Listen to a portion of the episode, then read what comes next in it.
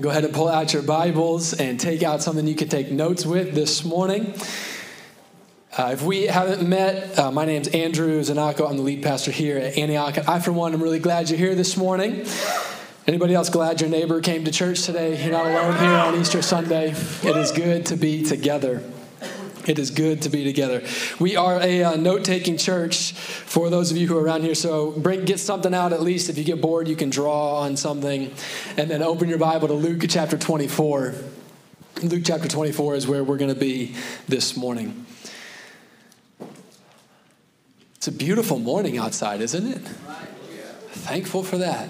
It seems the gray mornings are behind us but don't get too confident. we'll see. We'll see.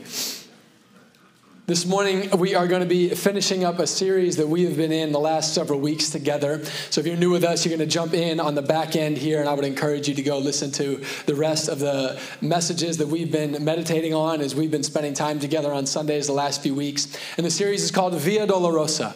We have gone full old school Catholic. We do all of our services in Latin now. So, prepare your hearts for that. Now, the, the, the, Latin phrase Via Dolorosa, actually, I think somebody told me it's pronounced Via, so we don't, I don't even say it right, but it just makes you sound smart, kind of. Unless you know how it's supposed to be pronounced, and then I don't sound smart. But what it means is the way of suffering, it means the way of grief. And we have been talking about this and, and, this way of suffering, this way of grief. And it's actually a road in Jerusalem that commemorates Jesus' journey to the cross. It, it may not be the exact road that he journeyed to the cross, but it commemorates that. And all through history, the church has marked the way of suffering with different stations called Stations of the Cross. as sort of a, an interactive devotional for, for Christians, for us to stop by the stations that Jesus journeyed towards the cross, that we might remember him and remember the sufferings of Christ. Remembering and meditating on suffering doesn't really sound very fun. And this might be the only time you come to church all year and you're like, this is why I don't come. we just talk about sufferings. But we have been experiencing together that no, it's not exactly fun, but it is intensely powerful and intensely significant to remember and meditate on the sufferings of Jesus Christ. We have found that by, by slowing down and by taking our time over these several weeks to not just breeze over the uncomfortable and the ugly parts of Jesus' suffering. We have seen that Jesus doesn't breeze over the uncomfortable and ugly parts of our sufferings either. He was fully God and yet made himself fully man that he might suffer in the same ways that we suffer. The Bible tells us that it is so that he might both sympathize with us in our weaknesses and save us by our grace. So, in conclusion of our series on this beautiful Easter morning, we get to celebrate the last station of the cross. And aren't you thankful there was one more? The resurrection of Jesus Christ. We get to remember the good news that the way of suffering is not a dead end road. When we follow Jesus on the way of suffering, we not only get to fellowship with Him and with each other on the way, He is actually taking us somewhere. Via Dolorosa isn't just the way of suffering, it is the way to life. Luke 24. Would you stand with me for the reading of the Word of God?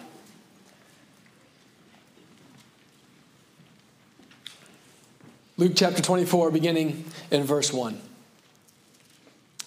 But on the first day of the week, at early dawn, they went to the tomb, taking the spices they had prepared and they found the stone rolled away from the tomb.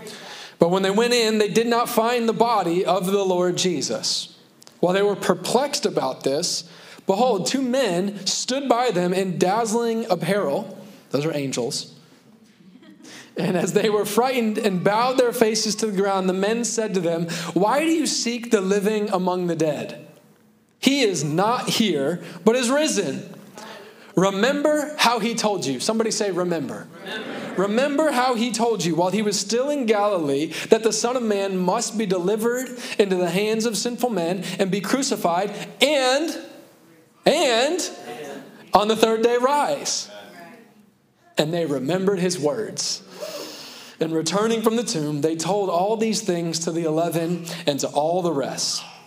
Now, it was Mary Magdalene and Joanna and Mary, the mother of James, and the other women with them who told these things to the apostles, but these words seemed to them an idle tale, and they did not believe them. Men didn't listen to the women. Imagine that. but Peter rose and ran to the tomb. Stooping and looking in, he saw not a dead body, but the linen cloths by themselves. And he went home marveling at what had happened. Jesus, we thank you so much that you are not in that tomb. Lord, we thank you for the empty cloths by themselves. We thank you this morning that we get to come together and look to you and we get to remember your words. Lord, we thank you for the gathering in your presence and we thank you that you are here with us. And we invite you, God, to continue to move in us and through us and among us in the rest of our time together. As we come to your word, Lord, we thank you that it is alive, living, and active by the Holy Spirit. And we invite you, Lord, by your word to come and shape us and train us, encourage us, rebuke us, shape us, perfect us, that we might be about your business. Lord, we pray that all of us would be soft and hungry and open to the word of God this morning. I pray for everyone who is here this morning hungry that you would increase their hunger even more. Lord, we pray for anybody here this morning whose heart or mind might be hard or closed off by your grace. Would you open it up in Jesus' name? Lord, we thank you for those here this morning who know you and who have confessed this resurrection. We thank you, Lord, for everybody here this morning who has not confessed this resurrection. Lord, that today would be the day that they would hear your name and they would see that you are alive and real and calling them to yourself. Come and speak to us and move among us in the power of the Holy Spirit. We give this time to you. In Jesus' name, amen. Amen. Go ahead and take a seat.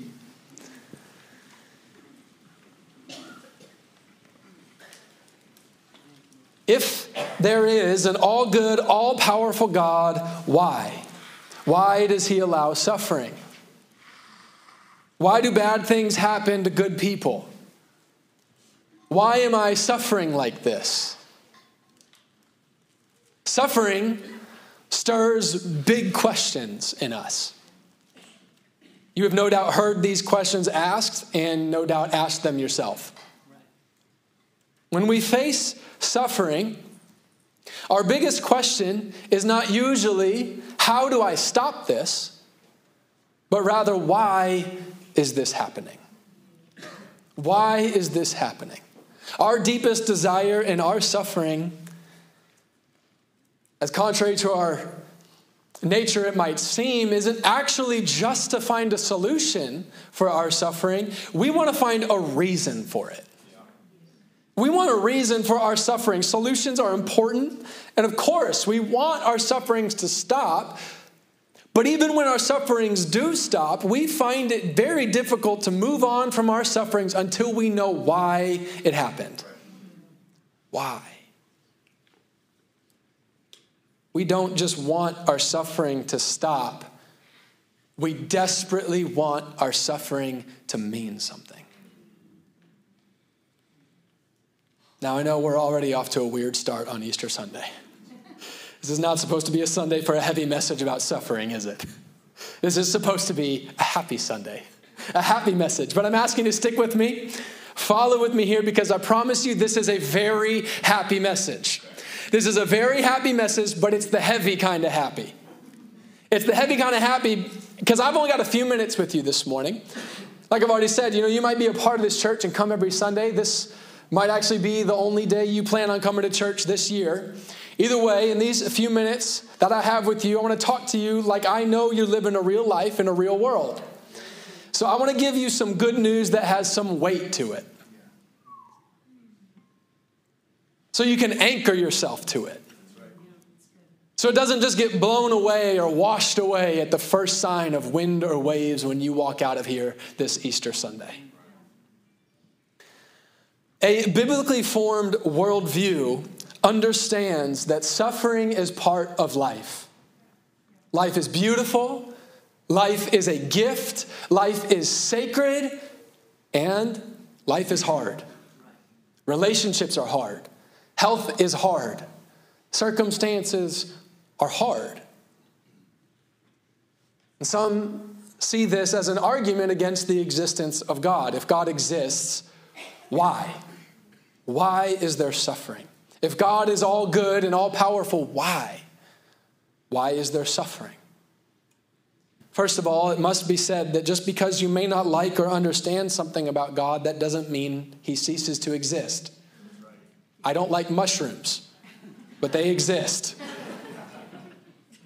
Second of all, suffering should make you question yourself and your humanity. It shouldn't make you doubt God. We need compassion and empathy and truth and service and healing in suffering, but we don't need entitlement. God doesn't owe us an easy and pleasurable existence. Pleasure is a gift, not a right. And it's actually when we understand that pleasure is a gift and not a right that pleasure becomes even more pleasurable. So let's deal with the question at hand why? Why is there suffering? I want to give you two reasons this morning that the Bible gives us for why suffering. Number one, suffering exists as a consequence and a judgment of sin.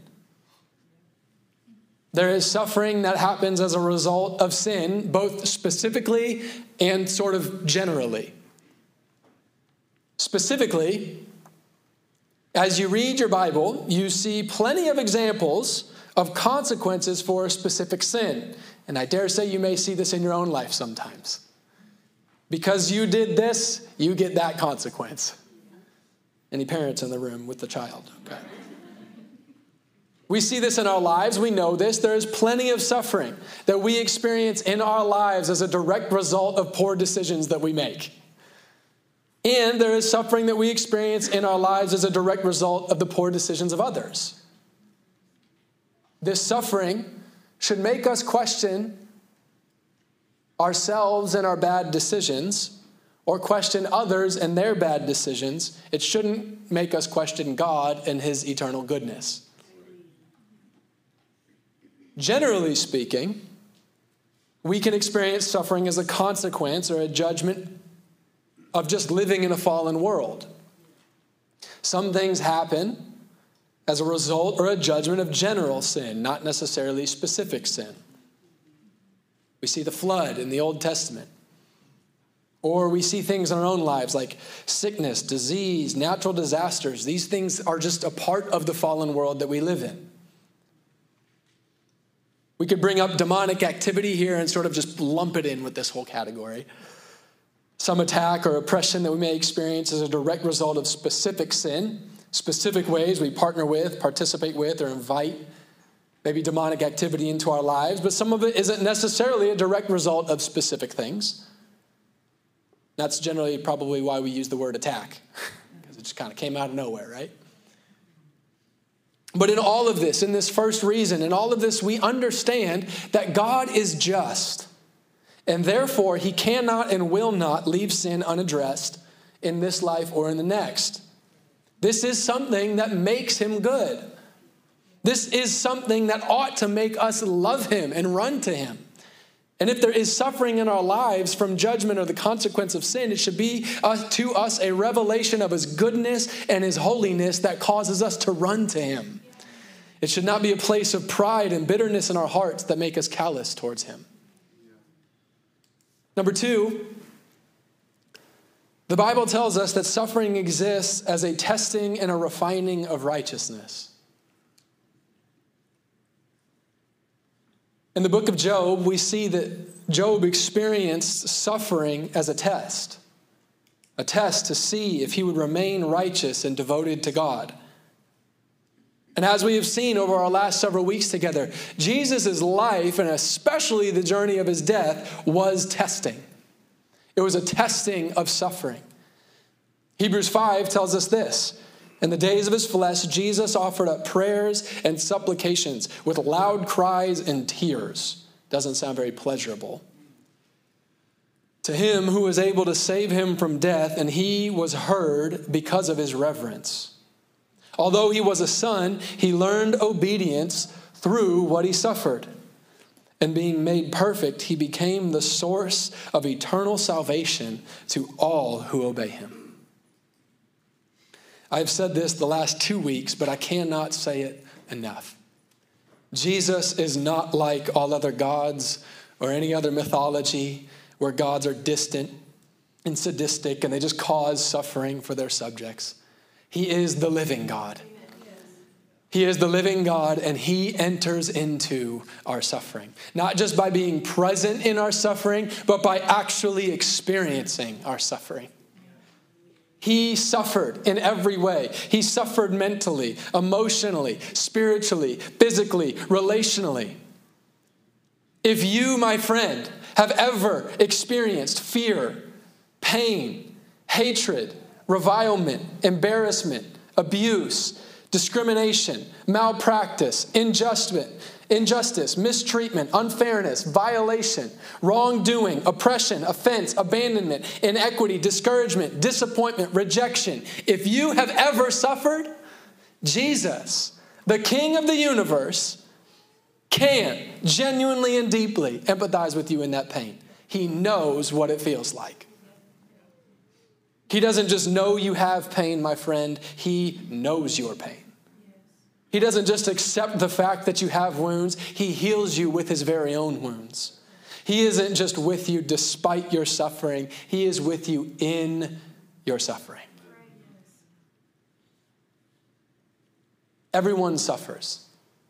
Everyone suffers, and we need to understand as Christians that we have chosen a life of suffering. We need to understand that living in righteousness is a choice of suffering. There will be persecution that we don't choose, and faith itself is putting yourself through a measure of suffering. To hope is to suffer longing and to suffer waiting.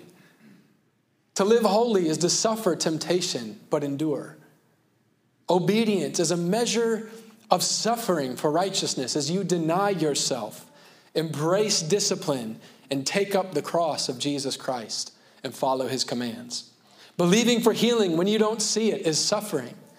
Hungering for righteousness when your flesh is weak, it is suffering. The New Testament, as you read the New Testament, you will see that it is largely written to Christians who are suffering. And it is exhorting them to pass the test of temporary suffering. Suffering tests you, it tests your faith, your diligence, your belief, your love, your desires, your hope, your heart, your mind, your worship. Suffering refines you. Suffering sanctifies you. Suffering shapes you. And suffering develops you. And we've been meditating the last few weeks on all of these. Not only does God exist despite the reality of suffering, Jesus' way of suffering shows us that God is present with us in our own sufferings. We are tempted to ask if God exists and is good, why suffering? But the better question to ask may just be what is it that makes us think there is something wrong with the fact that suffering exists at all? If you think about it, there is no natural reason to assume that there should not be suffering. Suffering is everywhere. Death is natural. Pain is natural. A world with suffering is all any of us have ever known. What makes us think there should be something different? The only explanation for why every single one of us inherently longs for a perfect peace that none of us have ever yet known is that it must exist and we must be made for it. C.S. Lewis said it this way If I find in myself desires which nothing in this world can satisfy, the only logical explanation is that I was made for another world. We have hope for a better place hardwired into us. And it is at the empty grave where Jesus and only Jesus shows us the door. When Peter ran to that grave, he thought he needed Jesus' dead body, but what he got was empty grave clothes. Jesus wasn't there. Peter needed Jesus. So he ran to where Jesus always was. Jesus was supposed to be there. Where was Jesus going to go? Jesus was dead, but at least he was there. He ran to where he thought would be the presence of Jesus. He thought he needed the presence of Jesus. So he runs to the grave and he finds nothing. But as we read the other day, Jesus says weird phrases like, I'm going away and I will come to you. Only Jesus can pull that off. And it is by that truth that Jesus was present in those empty clothes. Somehow, only Jesus can be present when he's not there. Somehow, only Jesus can shout in the silence. Peter ran to the empty grave because there was something inside of him that needed something more. He needed all of this to have meant something. He needed the story the women just said to mean something. He needed everything he had just experienced to mean something. He needed this to not be the end of the road. He needed this, and what he thought was that he needed to see the body of Jesus, but it is only in the absence where Jesus could be present the way Peter needed him to be present. It was only in the silence of the empty clothes that Jesus could shout to him, Yes, it's true. Yes, it's true. There is a time where suffering ends. Yes, it is true. There is a place where every tear is wiped away. Yes, it is true that in this world you will have trouble, but look at my empty clothes and take heart. I have overcome the world. And the angel's saying there, reminding him, remember what he told you. Remember what he told you. Peter thought he needed a dead body, but at the grave, God did something better and he gave him empty grave clothes. 2 Corinthians chapter 4 says this Since we have the same spirit of faith, this passage speaks to us of suffering. It says, Since we have the same spirit of faith, according to what has been written, I believed, and so I spoke. We also believe, and so we also speak, knowing that he who raised the Lord Jesus will raise us also with Jesus and bring us with you into his presence. For it is all for your sake, so that as grace extends to more and more people, it may increase thanksgiving to the glory of God. So we do not lose heart. So we do not lose heart. Though our outer self is wasting away, our inner self is being renewed day by day. For this light, momentary affliction is preparing for us an eternal weight of glory beyond all comparison. As we look not to the things that are seen, but to the things that are unseen. For the things that are seen are transient, but the things that are unseen are eternal.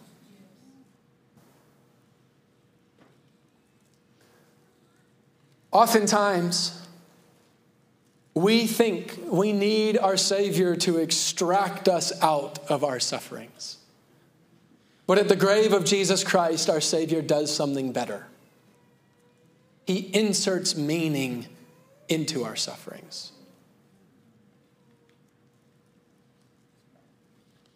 The resurrection means that not only is your affliction momentary, not only is your affliction light in comparison to eternity and all the glory there, the resurrection means that all of your affliction is totally meaningful. It means that your suffering is doing something. And of course, you can't see it. And of course, you can't feel it, but your suffering is leading you somewhere. Your suffering is preparing something for you. See, Via Dolorosa gives you the hope that Jesus is with you on the road of suffering in life. And it is, it is the resurrection that gives you hope. That though that road may be many, many things, it is never meaningless. On Easter Sunday, we get to come to the empty grave. And we must also remember what he told us. Remember what he told us that the Son of Man must be delivered into the hands of sinful men and be crucified. And on the third day, rise. The grave was never where the way of grief was going to end.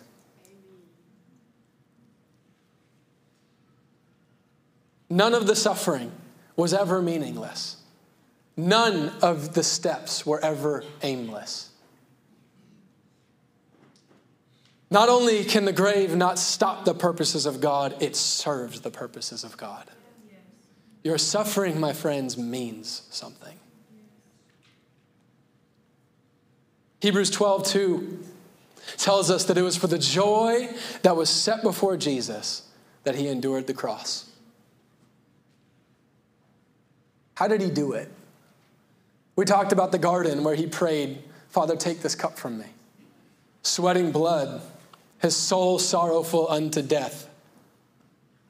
Sometimes I can't even get motivated to finish a workout halfway through. What got him up off the ground? What got him up off the ground in that moment? What kept him quiet in the mocking? What kept him quiet in the striking? What kept him from calling the legions of angels to pull him down from the cross. What kept him in the empty grave those three days? How did he do it? How did Jesus do it? He did it because he knew that his light and momentary suffering meant something. It was leading somewhere. It was shaping for him an eternal weight of glory. He looked beyond the transient things that could be seen and he set his eyes towards the unseen eternal things. This is the good news of the empty grave of Jesus Christ, my friend. Peter got to run to the empty grave after denying Jesus, failing him in every way, and realized there is something more. The road's not over. And I don't need to muster up the strength in myself. I need to come to the cross of Jesus Christ and see that he suffers. And then I need to go to the empty grave and see that it's not the end of the road. He wasn't just leading me on the way of suffering, he was leading me into eternal life. My dear friends, the day is coming soon. The day is coming soon where you will be with him forever or that he returns. And when that day comes, you will never again be able to worship Him in your suffering. You will never again be able to hope for Him in your suffering. You'll never begin, you'll never again be able to sing with those tears of sadness in your eyes. You'll never be able to worship Him again with your mortal body that is wasting away. You'll never again be able to choose to praise Him while you mourn. You will never be able to choose again to praise Him in the depths of your pain between this day and that day, we must do as he does and live. We must live. We must live for the glory of God. Live for him. Live for him. Live longing for him. Live loving him. Live pursuing him. Live believing in him. Live looking to him. My friends, on this Easter Sunday, I encourage you and call to you live for that day. Live this day for that day because it won't be long now. That moment is coming sooner than you have any idea. The temporary taste of death that you have in your mouth right now, it is testifying to you. Your temporary loss that you're experiencing, it is testifying to you. Your pain is testifying to you. Your suffering is testifying to you. Not that God doesn't exist, but that you were made for something more. You were made for more than this. It's testifying that there has to be more than this. It's shouting to you, there must be something better to this. And it is the empty grave where Jesus says, Yes, there is. Yes, yes there is. There is something more to this. And that something is Jesus Christ. The man Jesus Christ. The invitation to you today and always in this life is come. Come. Come on the way of suffering. Come with him. Don't journey alone. Don't walk by yourself. Don't go in your own strength. Walk with him on the way of suffering. The invitation to you is to come to the cross of Jesus Christ. Be crucified with him that you might no longer live. And come to the empty grave that you might be born again. Raised not just to a new life, but his new life. Come Come to the empty grave this morning, my friends, come. Come and remember him. Come, stoop down. See the empty clothes of suffering left behind. And look, look to the resurrection life of Jesus Christ. I want to invite you to stand as we end our time together. We always end our time with a time to respond to the voice of God. We're going to sing one more worship song, and I'm going to invite our prayer team to come up and be available across the front. If you need prayer for anything in your life today, I really encourage you to come and have somebody pray with you. You are at church, God is here. And this is a brother or sister in the Lord who would love to stand with you and look to the resurrection life of Jesus Christ. You may be convicted of something this morning in the presence of God. You may need healing. You may need to confess something. You may need to commit. I don't know what it is, but I do know that every single one of us has something to respond to to the Word of God this morning. You may do it in your seat. You may come and have somebody pray for you. You may need to sit, you may need to stand, you may need to come up to the front, but whatever it takes for you to come to the empty grave and see the empty clothes and look forward to the resurrection life of Jesus Christ, do it. Leave everything else behind and come to Jesus this morning. If you are here this morning and you've never confessed Jesus as the Lord of your life, now's the time. Now's the time. Today's the day of resurrection, which means today is the day of salvation. Whoever you are, wherever you come from, whatever you got going on, the empty grave is better. The empty grave is bigger, and Jesus is inviting you to come to Him and experience and be given by grace this resurrection life. Come, come and have somebody pray for you. Come, have someone lead you in that confession. Do not leave the house of God without being made new this morning. Jesus, we love you, and we fix our eyes towards you. And we do, as the angels said on that Easter morning, we remember your words to us. We look to you, Lord Jesus. We present our life of suffering, of struggle, of pain. We present all of these things to you. And we do ask you to stop what might be stopped, but in all things, Lord, we find our meaning in you. And we thank you. We turn to you. We make you our confession this morning. In Jesus' name. Amen. Let's worship and respond to the Lord this morning.